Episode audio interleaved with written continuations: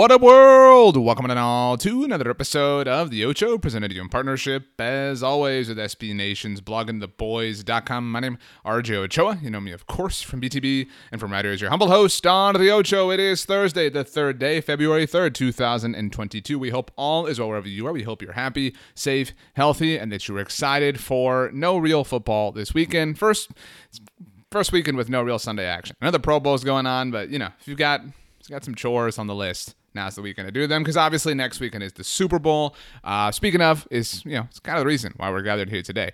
Um, all week long next week at the SB Nation NFL show where I host a couple of shows as well.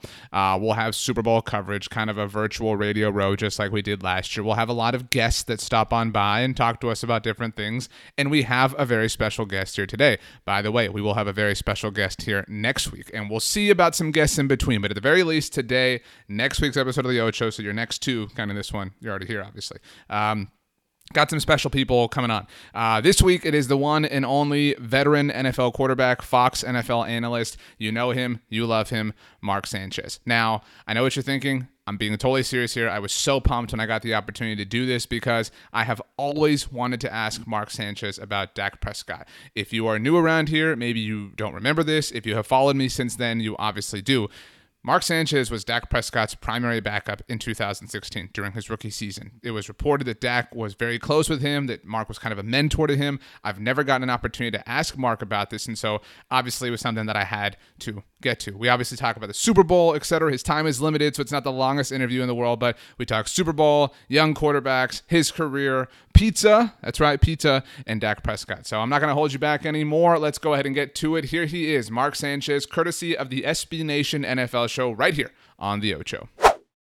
Joining us now on behalf of Papa John's is Fox NFL analyst Mark Sanchez. Mark has teamed up with Papa John's to celebrate its new New York style pizza and fans' unique pizza rituals with a giveaway of the best prize in pizza. Through February 16th, fans can share their pizza eating style on Twitter or Instagram with hashtag what's your style, hashtag sweepstakes for a chance to win free pizza for a year. Mark, thanks for joining us on the SB Nation NFL show. Have you ever had pizza for a year as your diet? no, but I'm about to. I'm trying to win this competition, baby. Uh, you know, um, the, the style that you eat your pizza. Obviously, you're a you know California guy, New York guy. I imagine you have uh, stoked some flames with this. Um, do do people really have a lot of thoughts and opinions on how you eat your pizza?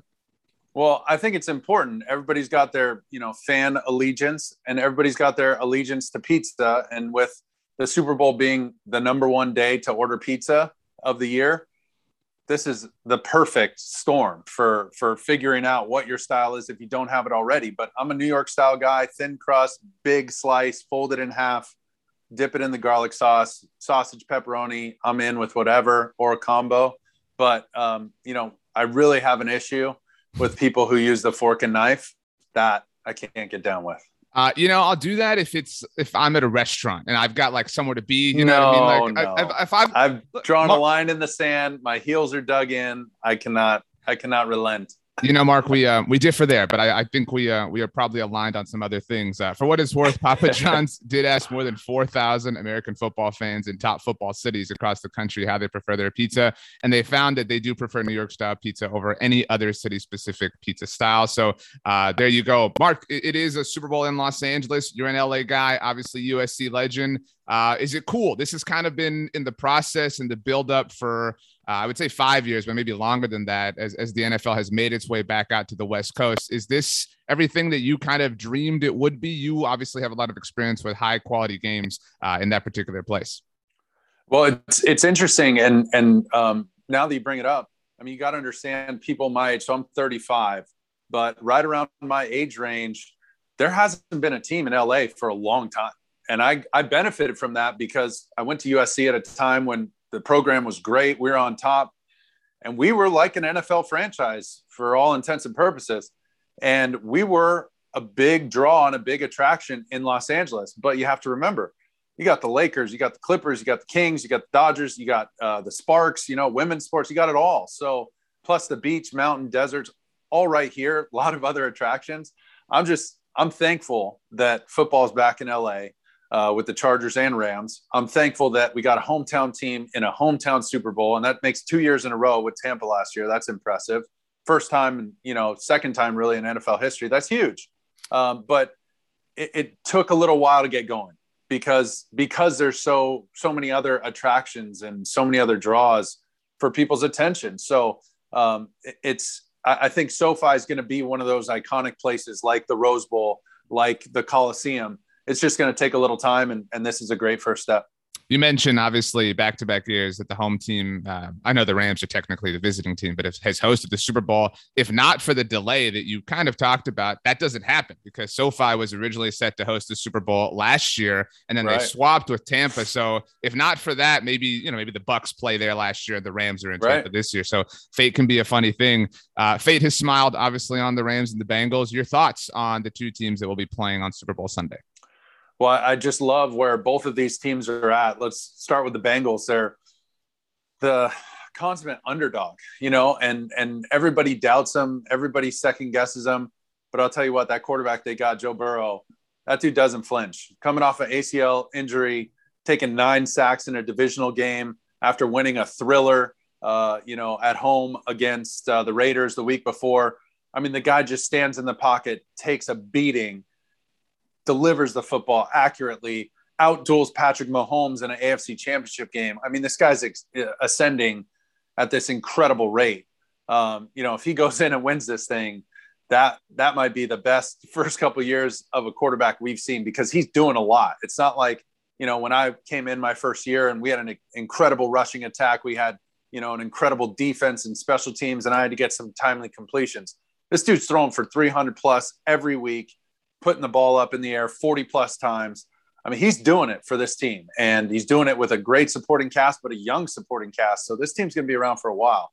Now you look at the other squad, and it's all experience. Other than you know being in these big playoff games, they got a ton of experience just on their roster. Guys from different parts of the league, former Super Bowl champs, a guy like Matt Stafford at the helm, who's been through the fire in Detroit, was refined by that, and now is realizing God, I don't have to do it all. I can delegate some of this responsibility to the best receiver in football and Cooper Kupp. We'll see how Higbee is this week if he's going to give it a go. But that's a big loss for him if he's not there. And remember, Odell Beckham, the teams that were in on his sweepstakes, right? The Odell Beckham sweepstakes were the Packers, the Bucs, and the Rams. If you don't think those other two teams wish they had him at the end of the year, and when he came to LA, he was just icing on the cake. Then he became a necessity. So, what an incredible run they've had. What an incredible move they made late in the year. Same thing with Von Miller. But it seems like the Rams are like one of one, right? 31 other teams do it a different way. The Rams say, hey, screw these first couple rounds of picks. I want guys who've done it in the league, who fit our style personality wise, and have proven they can play at this level.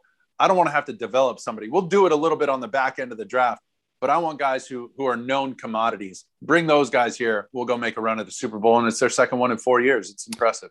I think that's very well said, very well analyzed. Um, almost as if you do this for a living. Uh, Mark, you, you, talked about Joe Burrow, um, and and obviously having a high level of success already in his second season, something that you know a great deal about. You mentioned uh, before we started recording, um, you saw my background and all the Cowboy stuff. I cover the Cowboys here at SB Nation, and you were a part of the Cowboys in 2016 during yep. Dak Prescott's rookie year. And I remember, and I feel like this isn't talked about enough. The you know, and I don't want to speak for you or your relationship, but the mentorship role you had um, I, I, think a really powerful moment was when you guys played the Packers in the divisional round. Dak didn't even watch Dan Bailey's game tying field goal. In fact, he he just looked at you.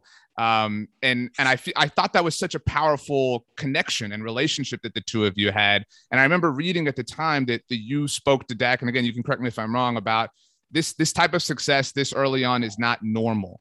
Um, you, you, will experience the, the, NFL will bite back. Can you just kind of talk about that and, and where Dak is and where you've seen him kind of progress in his career? Yeah, I, I got to say, I was so proud of him. And everywhere I went when I was no longer the starter and was helping a young guy, whether it was him or Trubisky or anybody else, I, you know, had a, you know, conversation right away, just saying, "Hey, man, I got a ton of experience. I know what I know. I'm happy to to help you in any way I can. But if you're going to let me do that, I'm going to call out everything I see, whether it's bad body language, whether it's you know I'm going to challenge you verbally, I'm going to challenge you privately to get the best out of you. That's the only thing I know. If at any point you don't want this, totally understand. You're not going to hurt my feelings. I've been around long enough. I know how it works. You just let me know. And Dak was a sponge, man. He wanted every bit of information. He wanted every film review. He wanted every film session. It was so fun to watch a guy that was so eager. And, you know, it's like a puppy with big paws. You know, you know he's going to be big and coordinated and this big monster of a dog when he gets older and he's and he's just a little puppy. He doesn't even realize it yet. And so it was uh, I was so proud of him for that what should have been a game-winning field goal until Aaron Rodgers goes and makes that incredible third and long roll out to the left. I mean, I was I don't know who was more crushed because I was just dying inside for Dak. Um, but you know where he's at right now, he's exactly where he needs to be. I think he's playing so well. They're winning games because of him, coming off of his gruesome injury, signing the big deal, so much expectation, playing for America's team I mean, it's a lot like playing in New York. And, and I thought that was a good fit for us early on because I could give him some of that perspective and, and remind him that you're going to get criticism, whether it's fair or unfair, it's going to be there. So, whatever you do, whatever, if you want to do a GQ shoot, if you want to do a commercial, if you want to, whatever it is, just understand it's coming what are you comfortable putting yourself out there with? What what level of criticism are you comfortable with? Because you're going to get it on the football side no matter what, just by wearing the star on your helmet. Now, everything off the field, and we've had those discussions as well, and I thought he's handled that really well. Whether it's you know chunky soup or all the ads he's done, the stuff he's done as an ambassador for mental health. I mean, that's the kind of guy he is. That speaks volumes about him as a person. Now, listen, they just they were close against the 49ers. They kind of ran into a buzz saw, it seemed like, and and really just a sloppy game. Too many penalties. Um, that that was the biggest thing that stood out to me, uh, other than you know building the stadium, uh, you know, east to west instead of north and south because of the sun. That was crazy. When they showed that look on TV, I knew exactly what they were talking about because I remember being there for those afternoon games, and it's a pain in the butt when that sun's blaring in there. But um, I thought Dak is. I, I think he's navigating it well and uh, he's he's got all the scrutiny in the world on him, but uh, he handles it like a true pro and takes responsibility. And he's a heck of a player. He'll be just fine. That's well said, Mark. Uh, I thought the the puppy thing was really precious, actually, the big paws. Uh, so uh, that was a really cool analogy. I'll steal that someday. Uh, Mark Sanchez, again, Fox NFL analyst, working with Papa John's here. Make sure to use hashtag What's Your Style, hashtag Sweepstakes for a chance to win free pizza for a year. Mark, help you enjoy your pizza on Super Bowl Sunday, um, and you know, whenever else, whenever you got your pizza going on. Um, and appreciate you taking the time to join us here on the SB Nation NFL show. Absolutely. Thanks for having me want to give a big time shout out, big time thank you to Mark Sanchez for taking the time to join us. And again, if you don't, please do consider subscribing to the SB Nation NFL show. I host shows over there on Mondays and Thursdays where we talk about the league as a whole. There are obviously shows every single day. Same formula that we use here at Blogging the Boys. Subscribe there, subscribe here, leave a rating, write a review. Those things go a very long way at helping us out. But I loved that answer from Mark. I really did. And I don't think that many people get what it's like to be Dak Prescott and the burdens that come uh, from the fame associated with being the quarterback of the Dallas Cowboys. But Mark gets it, obviously, having done it in the New York market for the New York Jets.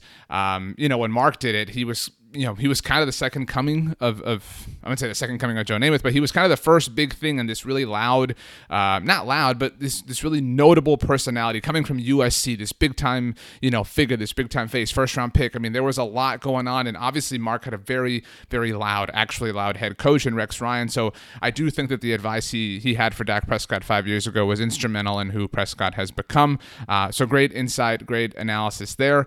Uh, yeah, next week I do think you're going to enjoy the episode episode. Uh, I think you're going to enjoy the guest. Lots of fun stuff coming your way. That's for sure. I can promise you we have at the very least a guest you will enjoy next week, but we might sprinkle some stuff throughout. Uh, we'll have obviously a lot of guests at the SB Nation NFL show. Not every one of them is Cowboys related, but we'll do what we can to wrangle up um, you know some former Cowboys, current Cowboys maybe for you um, you know to hopefully hear from. So my name is RJ Ochoa. You can hear me uh, here at Blogging the Boys on the SB Nation NFL show. You can also watch this interview with Mark Sanchez on the Blogging the Boys YouTube channel as well as a number of other things that we put out throughout the week. You can also watch the NFC East mixtape. We got a lot of requests to put that on YouTube, so we went ahead and finally did that.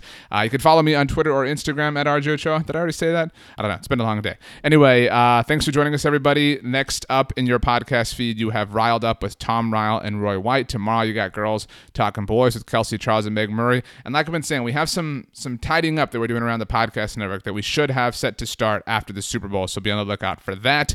Go Bengals! But of course, we'll talk before then. Uh, yeah, thanks so much for joining us, everybody. I hope you have. I hope you have the best Thursday ever. I hope you have the greatest Thursday of all time. You know why? Because you deserve it. We will see you mañana, my friends. As always, go Cowboys and peace out.